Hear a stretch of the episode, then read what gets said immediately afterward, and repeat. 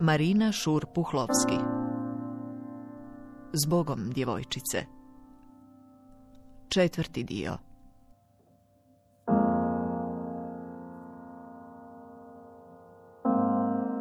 Bila sam daleko od debeljuce, iako raskošnih oblika.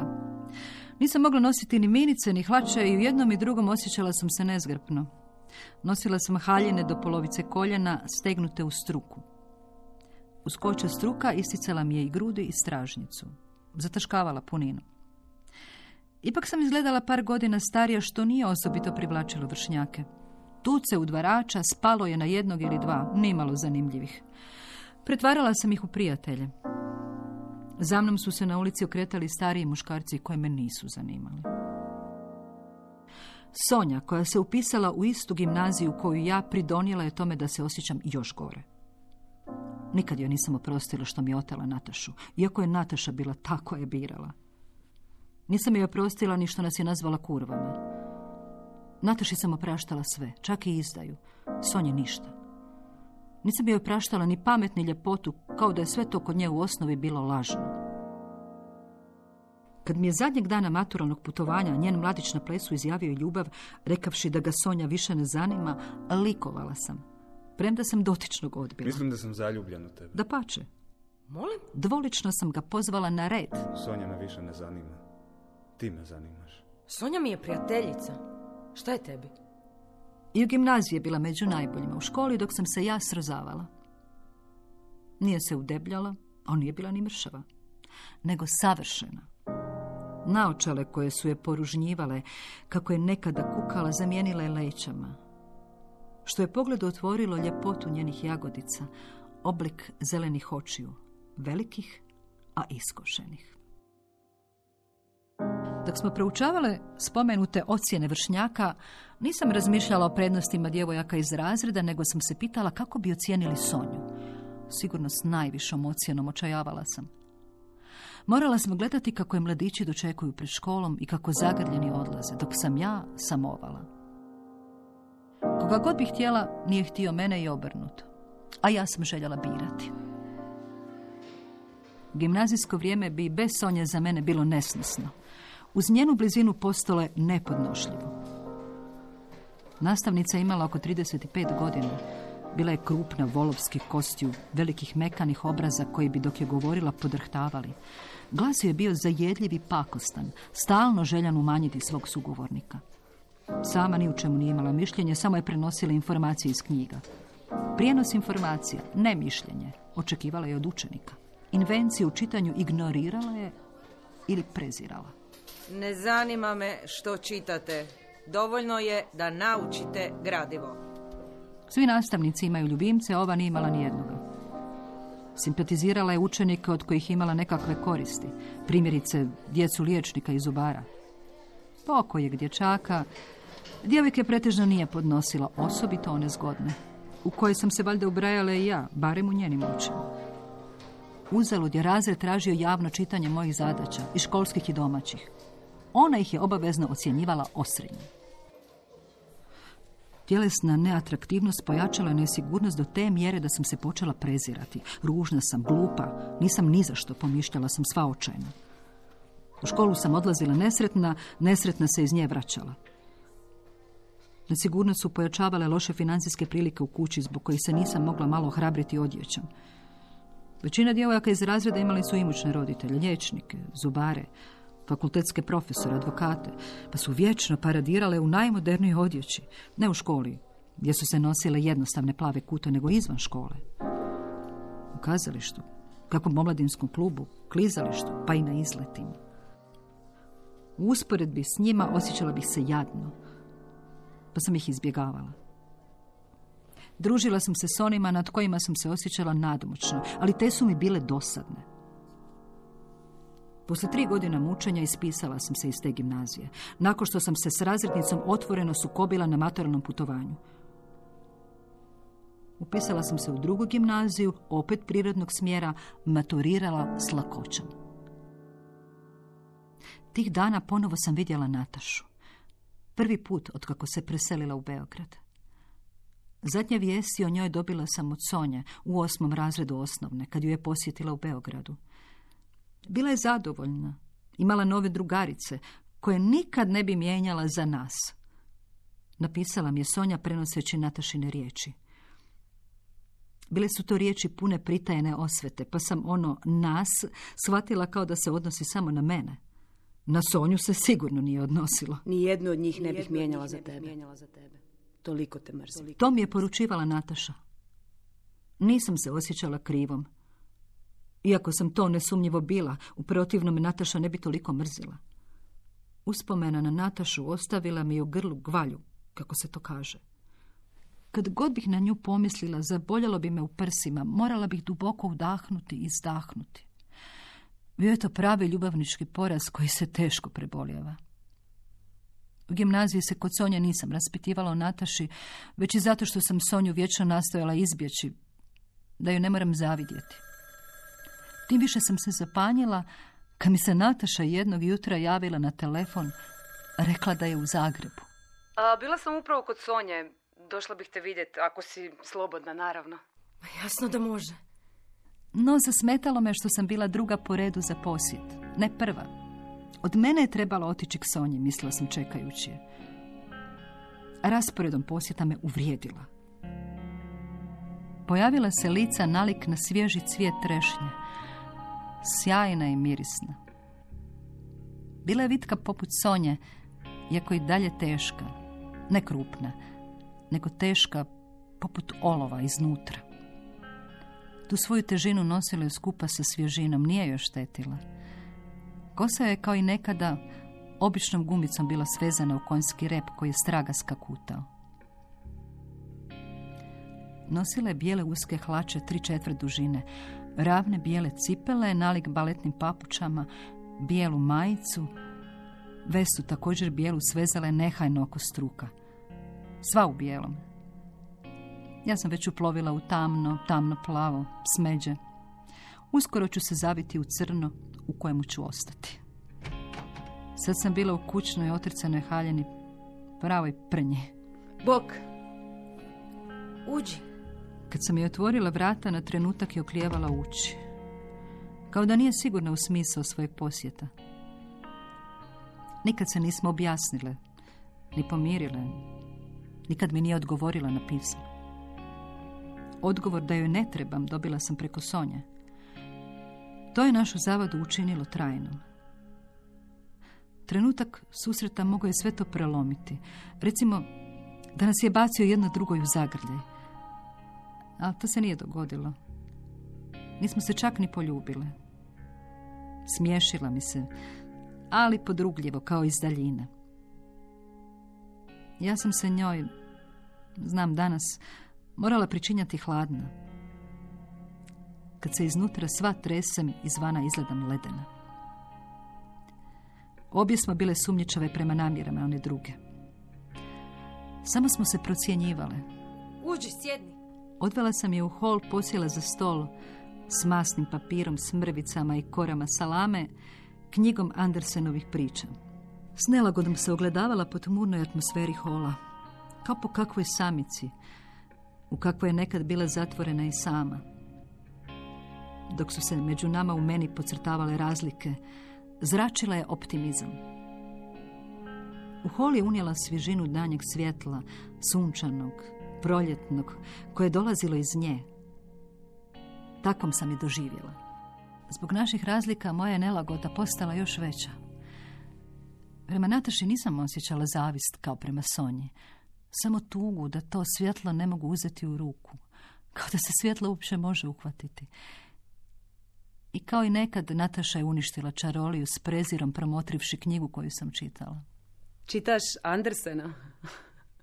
Još uvijek.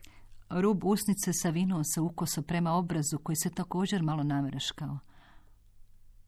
Ja sam to nadrasla, poručivala mi je grimasa, kao da se Nataša sa mnom mogla jedino sporiti. Nije se došla pomiriti, nego pohvaliti, sinulo mi je. Došla je vidjeti je li me nadvladala. Danas mislim da se možda došla pomiriti. Ali kad je pomirenje izostalo, htjela se barem naplatiti. Morala sam slušati o njenim uspjesima u gimnaziji, jasno, društvenog smjera, osobito onima u pisanju. Mislim da najbolje pišem u školi. Ne bi me inače uzeli da vodim literarnu grupu. Pobjedila sam na nekoliko natjecanja i gradskih i državnih. I znaš što? Mislim da ću poslije gimnazije pisati književnost. Andersena je prerasla još prije male mature, sačita kafku, pripovjedala je. Ipak se nije hvalisala, niti previše govorila, čime su njeni uspjesi postajali još čvršći. Uspjeha je pratila i druga vrst sreće. Imam i dečka i on će sa mnom na književnost. Dobro su se slagali na sve moguće načine, dodala je tajanstveno. I čega sam shvatila kako primarno misli na tjelesno slaganje. I Sonja ima dečka. A ti? Ja, ja, ja nemam nikog. Ovaj put me barem poštedjela komentara. O sebi joj nisam imala što reći. O neuspjesima se nema što pričati, osim onoga što je vidjela. Ono malo što sam rekla, da sam okrupnjala, da sjedim u istom subornom prostoru iz kojeg se ona izbavila, da nema mladića, da sam još djevica, da čitam knjige koje ona već odavno prerasla, da i dalje pišem pjesme, tek toliko u potaji, što sam promrmljala, pa sam je postala dosadna. Rastegnula se poput kakve goleme bijele mačke, čvršće stegnula vestu oko struka, rekla da žuri, Dobro. ustala a, i otišla. Ništa, sada žurim, moram dalje. E, imam još posjete za obaviti. E, vidimo se. Mislim, čujemo. Možda. Kod mene se zadržala jedva pola sata. Ne sjećam se što sam osjećala kad je otišlo. Mogu samo nagađati. Tugu, jer se među nama ništa nije promijenilo, osim što smo se ponovo razišle. Srđbu, što me prozvala radi čitanja Andersena, predstavila nekako nezrelo. Ljubomoru, jer je imala mladića, uspjevala u književnosti. U sedamnaestoj godini za ljetnih praznika prvi put sam se zaposlila. Prala sam prozore automobila na jednoj od benzinskih stanica. Ova se nalazila na suprotnom kraju grada. Nije mi bilo teško svaki dan do nje pješačiti. Krenula bih sa svitanjem u kojem su crkutale ptice. Jutarnji zrak osvježivao bi mi obraze, grad mi se smiješio. Morala sam prijeći preko centra grada u jutarnjem buđenju. To sam činila s radošću. Svjetlo i toplina dovoljni su mi za sreću, danas kao i nekada. Prvi put sam vidjela otvaranje radnji i kafića, život s trgovine. Pomišljala sam da sve to postoji radi mene, pa sam se još više radovala. Pijela sam boje, mirise, buku prometa, ljudi. Sve to htjela zagrliti. Od tog rada uopće se ne sjećam novca. Koliko sam zaradila, što sam s njima učinila. Niti samog rada. Samo dojmova. Odavno nisam bila tako spremna upijati i to upijeno vraćati. U mene su ulazili dojmovi, izlazili stihovi. To su bili životni vrhunci. Čitala sam Šekspira, Lorku, Žida, Geta, Ekermana, Dostojevskog, antologiju svjetske lirike. Šekspir, Lorka i antologija nisu bile posuđene iz knjižnice, kupila mi ih je majka. Nakon što je postignut dogovor oko mog zanimanja, mogla mi je ugoditi. Čitati pjesme i ostalo nije bio grijeh. Ni pisati pjesme nije bio grijeh. Grijeh je bio pomišljati da se od pjesama može živjeti. Ali na to ja i onako nisam pomišljala. Time sam u kući stekla izvjesnu slobodu. Naime, slobodu da uživam u svom hobiju. Čitanju, pisanju, kako je tu aktivnost nazivala majka. Za rođendan mi se uvijek mogla pokloniti knjiga. Rijetko sam slušala muziku, osim ljubavnih pjesama. Nisam se znala zabavljati. Zabavljalo me samo gledati kako se drugi zabavljaju, u pota ih prezirati. To je bilo primjećeno, pa su me slabo pozivali na tulume. A koga zanima djevojka koja se ne miče iz svog kuta, drži malo podsmješljivo. Na plesnjake sam odlazila da bih upoznala mladiće, ne zbog plesa.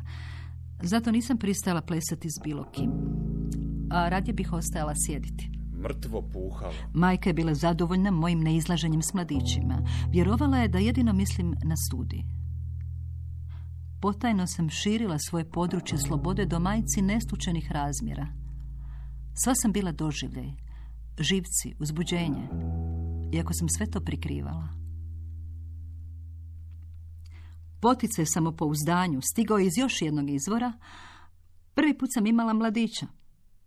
Imala znači da sam s njime izlazila, ne samo o tome maštala. Prije toga sam uzdasima ispunila dnevnik čekajući da mi priđe. Viđala sam ga u nekom omladinskom klubu na Trgu Republike svake subote navečer. Kad mi je zakazao sastanak, prestala sam pisati dnevnik, sve do trenutka dok me mladić nije ostavio. Šest mjeseci kasnije. O tom mladiću nisam znala ništa. Samo ime i prezime, kvart u kojem je stanovao, negdje prema Črnomercu, gdje bi nestajao nakon što bi me dopretio do kuće. Nalazili smo se na ulici, odlazili u kino, na duge šetnje. Gornji grad, Tuškanac, to je okvir priče. Sadržaj se ne da ispričati jer ne znam što se događalo. Nagađam, ali ne znam. Spomenula sam mladića koji me pratio kući i zadržao pred vežom sve dok se nisam upišala. Na dlanu mi je prstom crtao nevidljive krugove od čega sam se uzbudila. Taj se pojavio neposredno prije ovog, u istom klubu. Događaj pokazuje mu spremnost za mladića. Tjelesnu spremnost koja se ipak nije potvrdila. Mladić je bio crnoput, crnih okruglih očiju, prodornog pogleda, oštre crne kose. Kosti lica bile su mu ugodno složene, ugodno popunjene mesom. Nije bio ni nizak ni previsok. Imao je živahne pokrete. Usne su mu bile pune i crvene, gotovo kao crnaca. Ljubio me pomalo divljački. Poljubac mi je počeo prijati. No ne toliko da si poslije ne bih obrisala lice. Na našim šetnjama recitirao mi je stihove poznatih pjesnika. Jesenjina, Nerude. Želio čuti moje. Ponoćni vjetar kruži nebom, pjeva. Noćas bih mogao napisati veoma tužne stihove. Puno je čitao, uspoređivao se slikovima iz knjiga. Sve mi se to sviđalo. S druge strane, zbunjivao me nepredvidljivošću ponašanja. noćima puštaju Bio od ljudi oči. koji s drugima komuniciraju kao da su lutka, u nekom odmaku od sebe, puta pod beskraj. ne izravno, što znam danas. Onda sam se samo čudila. Usred šetnje šumom primjerice iznenada bi stao, rekao nešto neprimjereno. Čak prosto. Naherio bi glavu i oštro bi motrio kako sam to primila. Probio bi me pogledom. Od Nelagode bi se smijela. Na to bi usta rastegnuo grimasu nezadovoljstva koja me plašila. A ostavit će me, očajavala sam. Čekala sam kad će mi reći da me voli. Umjesto toga čula sam da on nema ljubavi. Samo se zabavlja. Svijesta sam ga ostavila, ne bi li povukao svoje riječi. Nadala sam se velikom mirenju, ali je izostalo. Prestao mi se javljati. Danima sam uzalu čučala kraj telefona, tražila ga u klubu, jednostavno je nestao. I konačno se u klubu pojavio s drugom. Umjesto da dočekam ispriku, bila sam ostavljena. Za raskid sam optužila svoju erotsku suzdržanost, prividnu tjelesnu nevinost, jer u duhu sam bila ljubavnica mnogih. Stekla golemo iskustvo. Njime ću poslije čuditi svoje ljubavnike. Idućeg proljeća krenula sam u potragu za nekim tko će me riješiti nevinosti, što bezbolnije. Dakle, iskusnim muškarcem. Iskusan je značilo stariji muškarac, ne mlad poput mog mladića, suviše žestokog. Prilika mi se pružila u liku 40-godišnjaka kojem sam otvoreno izložila što želim. A ja sam Steve. Možeš me zvati... Ha, Steve. Sofija, drago mi je. Steve, Da. Moram ti nešto predložiti. S mjesta mi je odgovorio da sam dobro izabrala, da je on na sličan način već pomogao nekoj studentici. Bez njegovih tjednih usluga hvalio se ne bi završila studij. Dok mi je to pričao, zamišljala sam djevojačku siluetu kako se odjeva sjedeći polugola na krevetu. Rolete su polu spuštene, djevojka je tužna. Premda Steve, njen ljubavnik, govori da je sretna. Jedne večeri dala sam se odvesti na zabavu u neku vilu na Tuškancu. Dnevni boravak bio je veličine mog stana, s otvorenim kaminom, ukrašenim statuom žene u prirodnoj veličini, razgoličenoj do pojasa. Prisutno je bilo nekoliko vršnjaka mog pratioca, umorne držanja, iznurena lice, kuće domaćinu, visokom, mršavom, malo pogrbljenom čovjeku, kojem je sivo dijelo visjelo tako reći na kostima, lice se sastojalo od oteklina i podočnjaka. Sve prisutne djevojke bile su za razliku mlade, s bijelim čarapama na dugim mršavim nogama. Suknje su im završavale odmah ispod gaća. Bilo se iz kristalnih čaša, isključivo žestoki alkohol. Konjak, viski, vodka. Odlučila sam se za viski. Prvi put sam ga probala. Piće me je međutim učinilo još kritičnijom. Sa suknjom do gležnja smatrala sam da ovdje ne pripadam. Osjetila da ih preziram. Sličili su pokvarenim likovima iz moje mašte s vodnicima i njihovim kurvama. O njima sam maštala, ali nisam ih željela susresti. Htjela sam otići. E, idemo plesati? Valjda to osjetivši, moj partner me odveo plesati. Onda se naglo predomislio poveo prema stubištu. Bilo je drveno i salona vodilo u sobe. Pustila sam se samo da se maknemo iz društva. Prvi put sam se razudjenula i dala dirati muškarcu. Ne njegovoj predođbi. I prvi put sam bila ja, ne svoja predođba. To nisam bila ni na seansama kod Nataše, ni u samotnim igrama u majčanom rublju, crnom šalu od tila. Stvarna sam bila sa svojim izgubljenim mladićem kojem nisam dozvolila više od poljubca.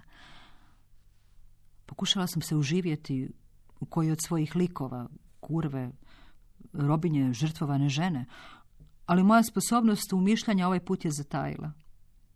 Bila sam sva stvarna, puna užasa i hladna. Počela sam se mi goljiti ispod partnerovih ruku, nastojala se od njega odmaknuti. Njegovo je tijelo za mene bilo mrtvo, samo teret. Osjetivši otpor, on se polako umirio. Pitao me... Što je? Ne, ne mogu. Moraš me pustiti. Malo me nagovarao, a onda odustao. Godinu dana nakon što smo se upoznali u vili, Stivo me prijatelj zaustavio na ulici. Znam li upitao me da je Steve umro? Prije dva mjeseca. Nisam znala, upravo sam se zgranula. I sam je izgledao kao da će uskoro umrijeti. Držalo ga je jedino odijelo. Vječno sivo, vječno preveliko. Od čega je umro? Od srca. Samo se srušio. Strašno. Mislim, ja o njemu nisam znala ništa. Ma da, bio je bolestan na srce. Znači, znao je da je bolestan. Pa ništa mi nije rekao. Pa jasno da je znao, zbog bolesti je bio umirovljen. A bio je u mirovini. Bio je u mirovini. Meni je rekao da radi. A rekao ti je gdje radi. Pa zapravo i ne. Nekad je radio u Rusiji. Živio je u Rusiji. Da, deset godina. Bavio se špionažom.